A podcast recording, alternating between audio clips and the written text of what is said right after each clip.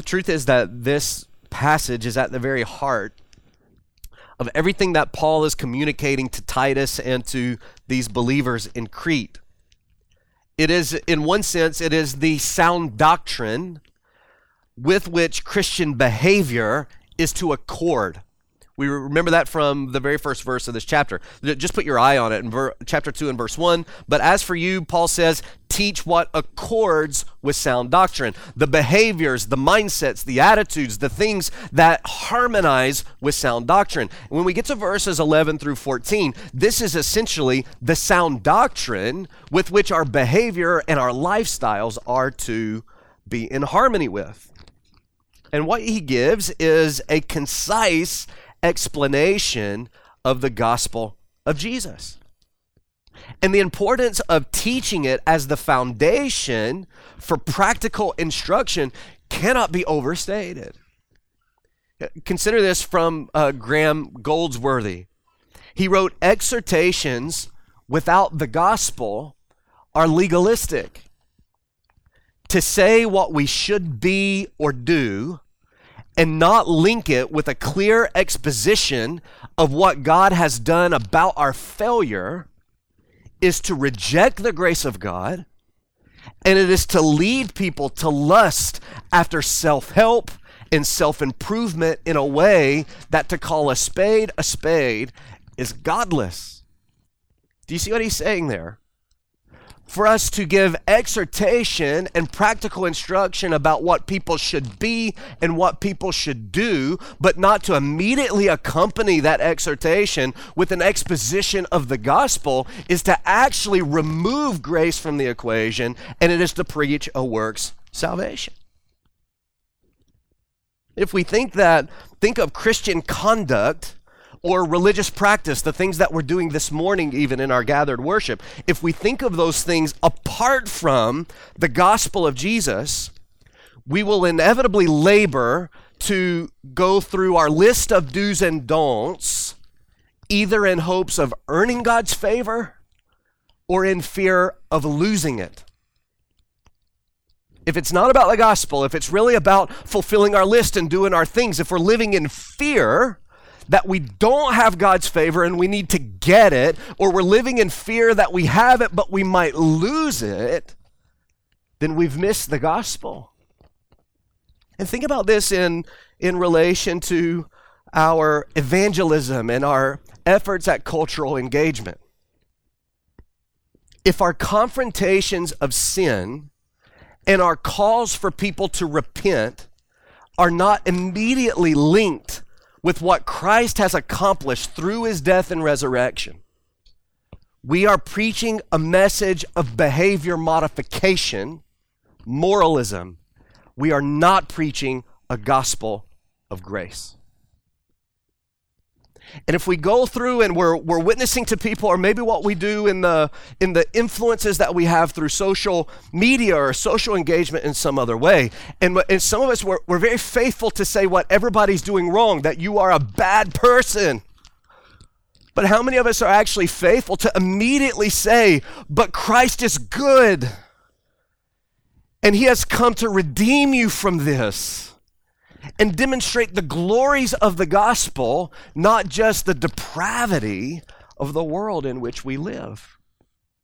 If we don't immediately pair it with the gospel, immediately pair it with the glories of Christ, then we've gone wrong.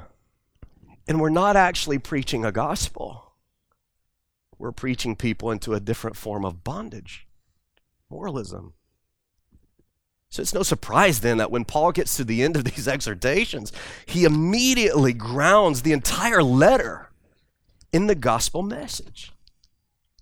And the spring from which this saving gospel burst forth off of this page in verse 11 is the limitless grace of God. Biblical grace is God's favor toward undeserving sinners. In the simplest way, we typically define it as unmerited favor. But in a biblical sense, it is God's unmerited favor toward undeserving sinners. But the grace of God is not some abstract idea that's kind of floating around out there and we just hope that at some point along the way we grasp it. No, that's not what it is. Paul says in verse 11 that the grace of God has appeared. It is a tangible thing that has been made visible to us. It's not just some kind of idea. He, he brings it in concrete terms. It has appeared to us. And this is an interesting word. It's the word from which we get epiphany. It means a sudden manifestation or a sudden appearance of something. And what Paul intends to say here is that the grace of God has been manifested, made visible in a person. In a person. It's not an idea. The grace of God is a person, and that person is Jesus Christ. In other words, if you want to see and understand God's favor toward undeserving sinners, look at Jesus. He is God's grace personified. He is God's grace manifested to us and manifested for us. And His gospel, this gospel of grace, is the proper motivation and focus of Christian belief and behavior. All of the things that Paul says in chapter 2, it's not about fashioning a group of people to, to live according to his personal preference. That's not what Paul is commanding these people to do. He is commanding them to live in the grace of God. And if we are to live in the grace of God, it's going to radically affect the way that our lives look and the decisions that we make. So let's walk through the verses together and examine this, this glorious gospel of grace. The, the first thing I'd like to point out to you is the work of God's grace. The work of God's grace. Look with me again at verse 11. For the grace of God has appeared, bringing salvation for all people, training us to renounce ungodliness and worldly passions, and to live self controlled, upright, godly lives in the present age. We've already established that the grace of God has been manifested in a person and in the work of Jesus Christ. It's not just a theological concept, it's a person. But what does the grace of God through Jesus accomplish? What does it actually do for us? And I think Paul gives two dynamics of God's grace here that's, that we need to see. The first thing that he says is this God's grace saves sinners. God's grace saves sinners. Verse 11 For the grace of God has appeared, bringing salvation for all people. Jesus has come, and with him, he has brought salvation for us. Let's make sure we understand this in the appropriate way. This is not a promise that all people will ultimately be saved. That's not what Paul means to say here. That's universalism. That's a that's a damning doctrine. We don't we don't need to follow that. That's not what the Bible teaches us. That's not what Paul is teaching here. The Bible is actually very clear that while many people receive God's mercy, many will also face his judgment. And God's mercy and God's judgment both are eternal. Consider Matthew chapter 25 and verse 46. Jesus himself says, All of these, those who do not follow him, those who do not live this gospel of grace, all of these will go into eternal punishment, but the righteous into eternal life. There's a distinction clearly in the New Testament. Some people will receive eternal life, some people will receive eternal hell. So Paul can't be saying in Titus chapter 2 that all people will ultimately be saved. That's not his point. Consider Revelation chapter 21. When we get to the very end in this vision that John has of heaven, the revelation of Christ, he says, But as for the cowardly, the faithless, the detestable, murderers, sexually immoral, sorcerers, idolaters, all liars, their portion will be in the lake that burns with fire and sulfur, which is the second death. Paul's not saying that all people will ultimately be saved. So, what, what then does this verse actually mean? What does it mean that God has brought salvation for all people? Well, think about the immediate context here. What has he just said in verses 9 and 10? He's addressed slaves in the church. Slaves who have been converted, they belong to the church. In the process of instructing them here, he declares that Jesus has brought salvation for all people. He means that no person is excluded from salvation on the basis of their race or their gender or their nationality or their social status. There is nothing about you that is deserving of God's grace, and there is nothing about you that excludes you from God's grace. That's his point. That the grace of God has appeared in Christ and he has brought salvation for all people. For all people. And while Christ's atonement is applied particularly to those who believe, it is sufficient for the entire human race. Which is what allows for Jesus to give a universal call to believe the gospel. So, in other words, not, not everyone will be saved, but the invitation to receive eternal salvation through Jesus extends to everyone. It extends to the whole world. So, Jesus says, Go, go and preach the gospel. He says, Come to me, all who are burdened and heavy laden, and I will give you rest. Paul writes to Timothy in 1 Timothy chapter 2 and verse 4. He said, God desires all people to be saved and to come to the knowledge of the truth. All people. So if God desires all people to be saved, and Jesus' atonement is sufficient for the whole human race, then this eternal salvation is offered to you. And it's offered to me on the cross, Jesus bears the wrath of God against sinners. And by his resurrection, God proclaims, I have received with satisfaction, complete satisfaction, the sacrifice of Jesus on behalf of sinners. So, what then does God's grace accomplish? It brings salvation to all who believe and follow Christ. Ephesians chapter 2 Paul makes it clear. For by grace you have been saved through faith. And this is not your own doing, it's the gift of God, not a result of works, so that none of us may boast. The work of God's grace, the first thing it does, it, it God's grace saves sinners. But then, notice in verse 12, God's grace transforms sinners. God's grace transforms sinners. Look again at verse 12 training us to renounce ungodliness and worldly passions, to live self controlled, upright, godly lives in the present age. Training us. What's the subject of the verse, the subject of the sentence? The grace of God. The grace of God brings salvation. The grace of God trains us to do certain things, to live in righteousness. In fact, the gospel itself, this is, this is the point. The gospel itself teaches us to renounce ungodliness and pursue godly lives instead. He says, renounce ungodliness and worldly passions, which is an interesting term here. Because both of these words, on their own, are morally neutral. We could say desires or passions. Well, passions and desires on its own are not inherently immoral or moral things. They're just passions.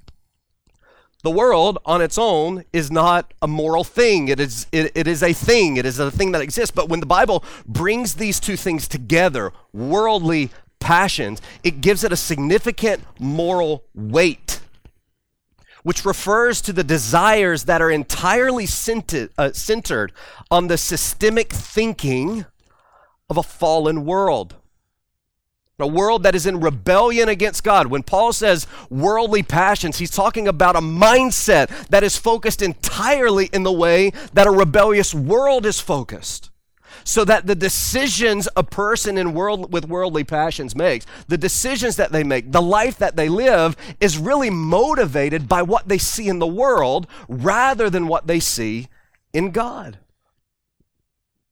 We belong to a fallen world, a world that is apart from God. Yet we are responsible to fulfill God's purposes and desires for our lives. But on our own, we cannot possibly do this. It's not possible.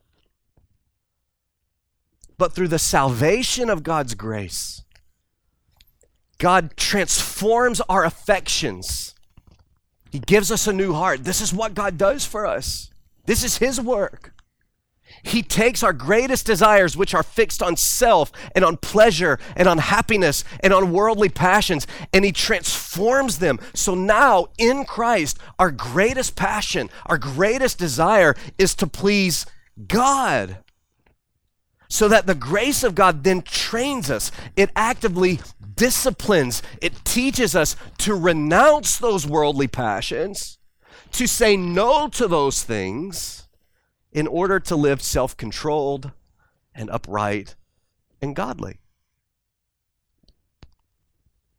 Bryan Chapell said by adding the word godly to the ways grace teaches us to live, the apostle reminds us that the Christian life is one of dependence on God. Godliness is not a consequence of human resolution or willpower. It is a relationship with God that results in a life that is honoring to God. You see, it's not about what you just want to do and willing yourself into this. It begins with knowing God. And as we know God, the gospel itself transforms us and it trains us to pursue Him and to pursue His desires for our lives. You see how incredible this is? God doesn't save us and then leave us on our own to figure the rest of it out. He saves us by the power of His grace, and He actively transforms us by the power of His grace. Philippians chapter 1, or excuse me, Philippians chapter 2, we are His workmanship. He is working in us, created in Christ Jesus for good works. What are good works? It is the things that honor Him, it is the things that glorify Him. And those who truly know Christ will willfully pursue this transforming work out of love for what God has done for them in Jesus. So, what does the grace of God actually do? Well, it saves sinners and then it transforms them. And the sequence here is crucial. God doesn't train us in godliness so that we might earn his favor and salvation. No, the order here is absolutely critical. He saves us by His grace, then He transforms us from the inside out. In other words, our motivation for godliness is not to earn God's favor, but it is in recognition that in Christ we have already received God's gracious favor. That's the work of God's grace. Secondly, I want you to see the hope of God's grace. The hope of God's grace. Verse 13, waiting for our blessed hope, the appearing of the glory of our great God and Savior, Jesus Christ. Well, set your eyes at the very end of verse 12 again. At the end of verse 12, Paul says believers are to live godly in the present age. Now, he's not simply referring to a particular historical moment. That's not what he means by that. That's not excluded, but it's not really what he intends to say. He's speaking of a unique time frame in God's plan of redemption. When we get to verse 13 here, we get more clarity as to what he's actually saying. And he uses this word appearing again. Do you see that? Look at verse 13. Waiting for our blessed hope, the appearing of the glory of our great God and Savior Jesus Christ. Just as God's grace was manifested in Jesus' first coming, so will it again be manifested in the Lord's second coming. The present age then is this time frame between the two things. The present age is the time frame between Jesus' first appearance and Jesus' second appearance. in his first appearance in verse 11, Jesus came and the glory that he had as being God, the Son of God, was veiled. That's why people were so confused by him. That's why the disciples were so blown away on the Mount of Transfiguration. They've seen this man, powerful man, but this man, but then all of a sudden on the Mount of Tra- Transfiguration, they get a glimpse of his glory, his glorified state. So when he first comes, the glory is veiled. But when he comes the next time, Paul says right here, it will be in full display of the glory of our great God and Savior, Jesus Christ. Jesus is coming again, and it's going to be magnificent. It's going to be a magnificent appearance of God's grace. And Paul's point is that our lives now, in the present age, should reflect a hopeful expectation of this return. And we immediately see the past, present, and future realities of salvation here. The past reality of salvation, we have been saved. That's verse 11.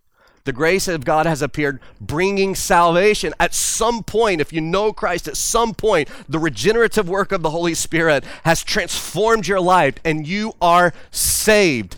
Past tense. You have been saved. That's verse 11. But then we see the, the present tense.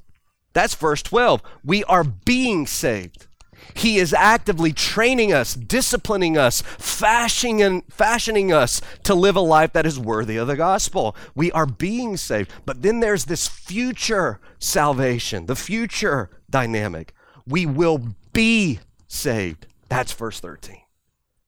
That right now, as we are being trained by God's grace, we longingly await our future salvation, that glorified state. We taught the kids about this on Thursday night, and it was in conjunction with the dynamic of our security in Christ and in salvation. But a big part of it was what the benefits of the glorified state, a new body whose back doesn't get thrown out, who can lay down and breathe just fine, who doesn't have to spend a week in the hospital because of congestive heart failure there's no more sickness there. There's no more sin. There's no more heartache. There's no more sadness. We long for that. Paul tells us in the book of Romans that the whole creation groans for it. We will be saved. That's what Paul's getting at here. And in the meantime, in this present age, our lives should reflect what we know will be true in that moment and he calls it our blessed hope.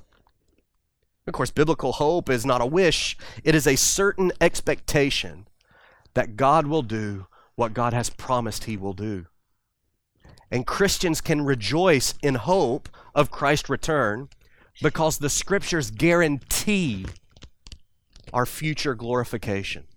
All those things that I just mentioned. He guarantees it in Romans chapter 8, verse 30. Those whom he predestined, he also called. And those whom he called, he also justified. And those whom he justifies, he will glorify. It's a guarantee of God's word, it's a guarantee of God's grace. This is what we will be. Philippians 1 6. I'm sure of this, Paul says, that he who began a good work in you will bring it to completion at the day of Jesus Christ. Now, it is this certain expectation of Christ's return and the benefits of what awaits us in the glorified state that motivates and informs our pursuit of godliness now. And I want to show you a passage that makes this clear. In 1 John chapter 3, it's on the screen if you want to follow along or you can turn to it in your Bible. In 1 John chapter 3, John says, Beloved, we are God's children now and what we will be, that is in the glorified state, what we will be has not yet appeared. But we know that when he appears, we shall be like him because we shall see him as he is. So, so John is setting us up for this future expectation. This is what we will be in heaven. We're going to be like Christ. We're going to be fashioned after him. Now look what he says in verse 3. And everyone who thus hopes Everyone who is certain of this reality purifies himself. Why? because he sees the purity of Christ. The hope of God's grace is such that it informs and motivates our godliness because as we keep our eyes set on heaven and we keep our focus set on Christ, we see his purity and we see his loveliness and we see his glory, and it makes us want to purify ourselves and pursue that glory which will be ours in eternity. Understanding the fullness of the gospel means recognizing that God will finally transform us And the word that John uses for this is pure.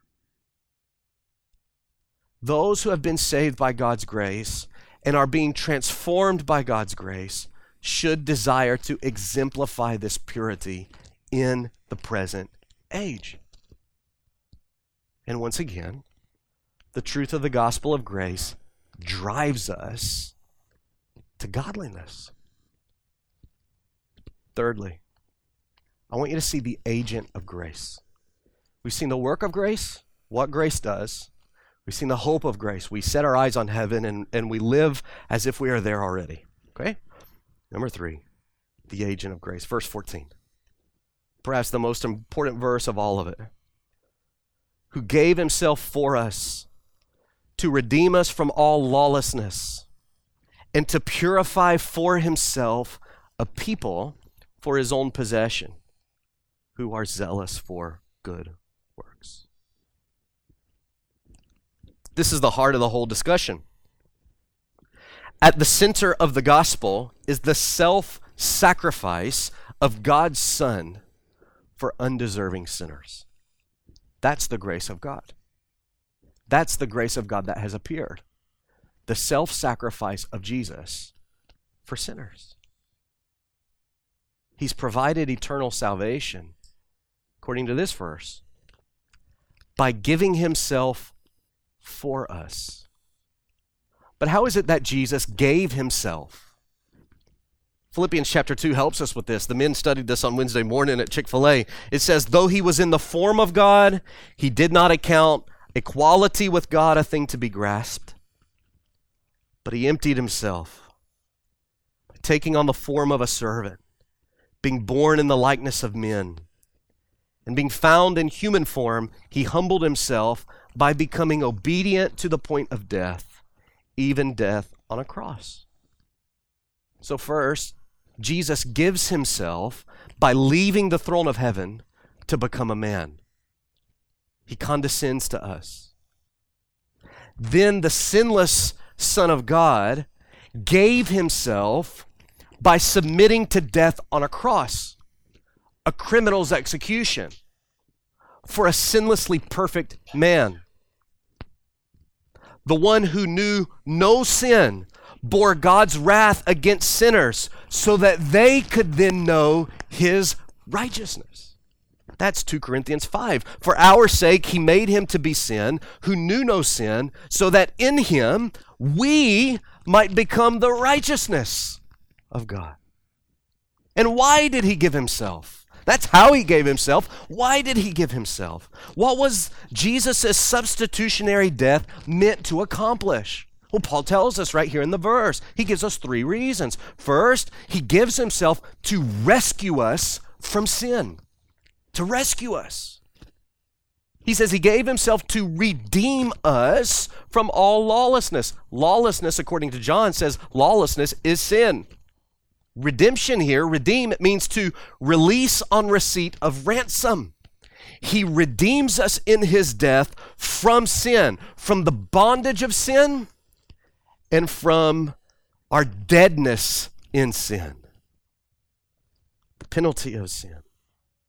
But he doesn't just stop at the rescue. That's the thing. See, this is where a lot of people get confused. They come to Christ expecting the rescue, but they stop there. Look at what, what he also says. He gave himself to rescue us from sin, but he gave himself to cleanse us of sin, redeem us from all lawlessness, and to purify us.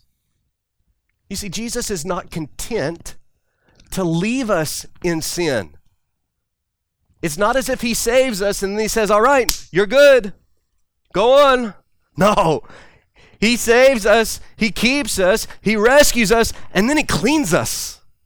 I, I remember when, uh, when Julie gave birth to both the girls. It's bizarre.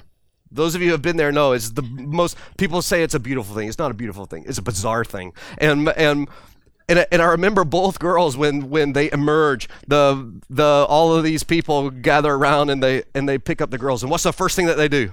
They put them, they put them on Julie's chest. They, they say, say, hey, say, hey to mom, and then they rip her right back out of her hands. And they go over to the, uh, the sink or whatever the thing is, and they weigh her, and then, and then they get that thing and they start to scrub her down, right?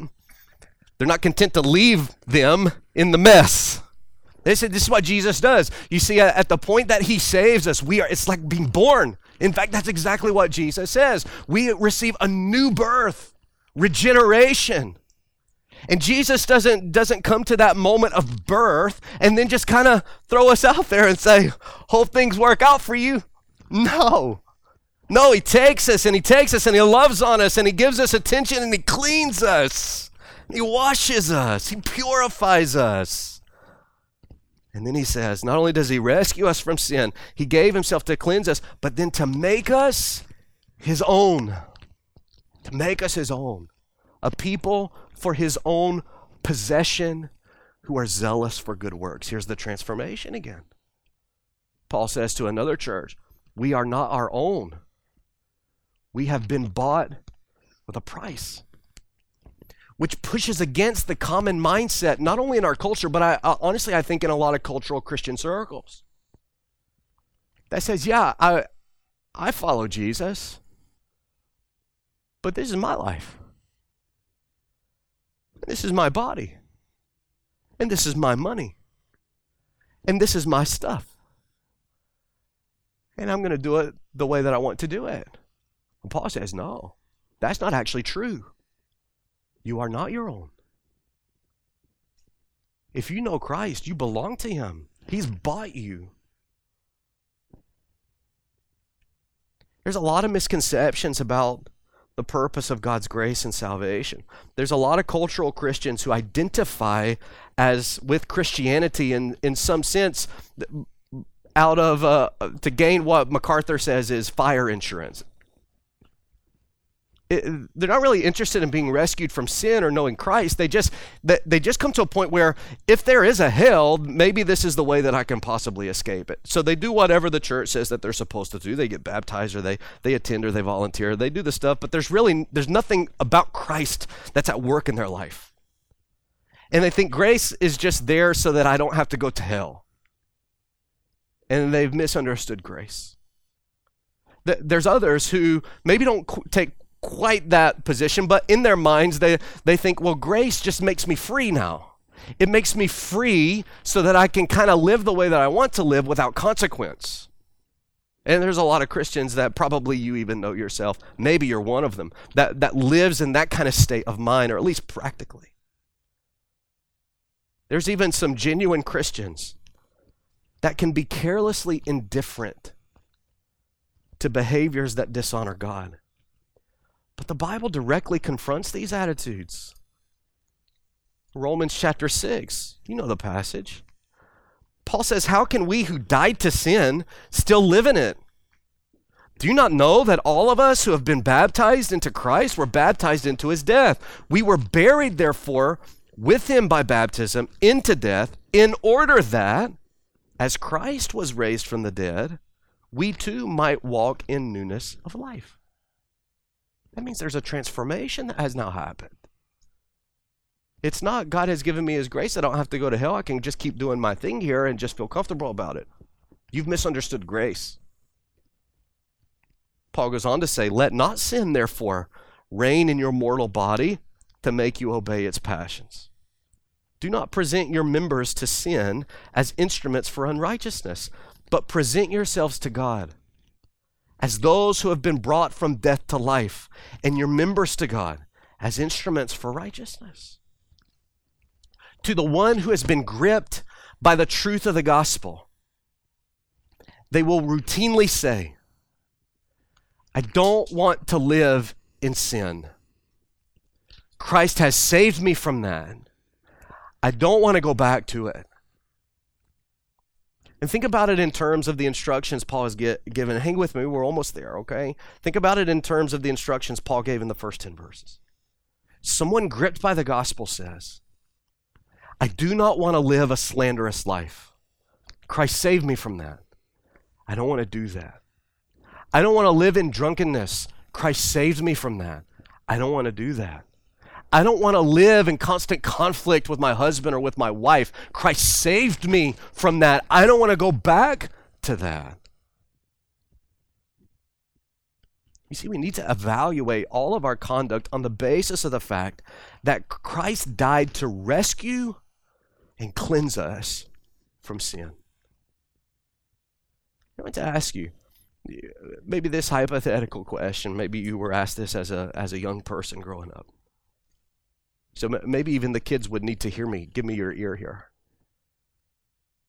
If Jesus was with you today, physically with you, he was spending the day with you, would you be at peace with the typical decisions that you make? Or would a part of the conversation with your Lord be, Jared, I was crucified to rescue you from that? Why would you do that?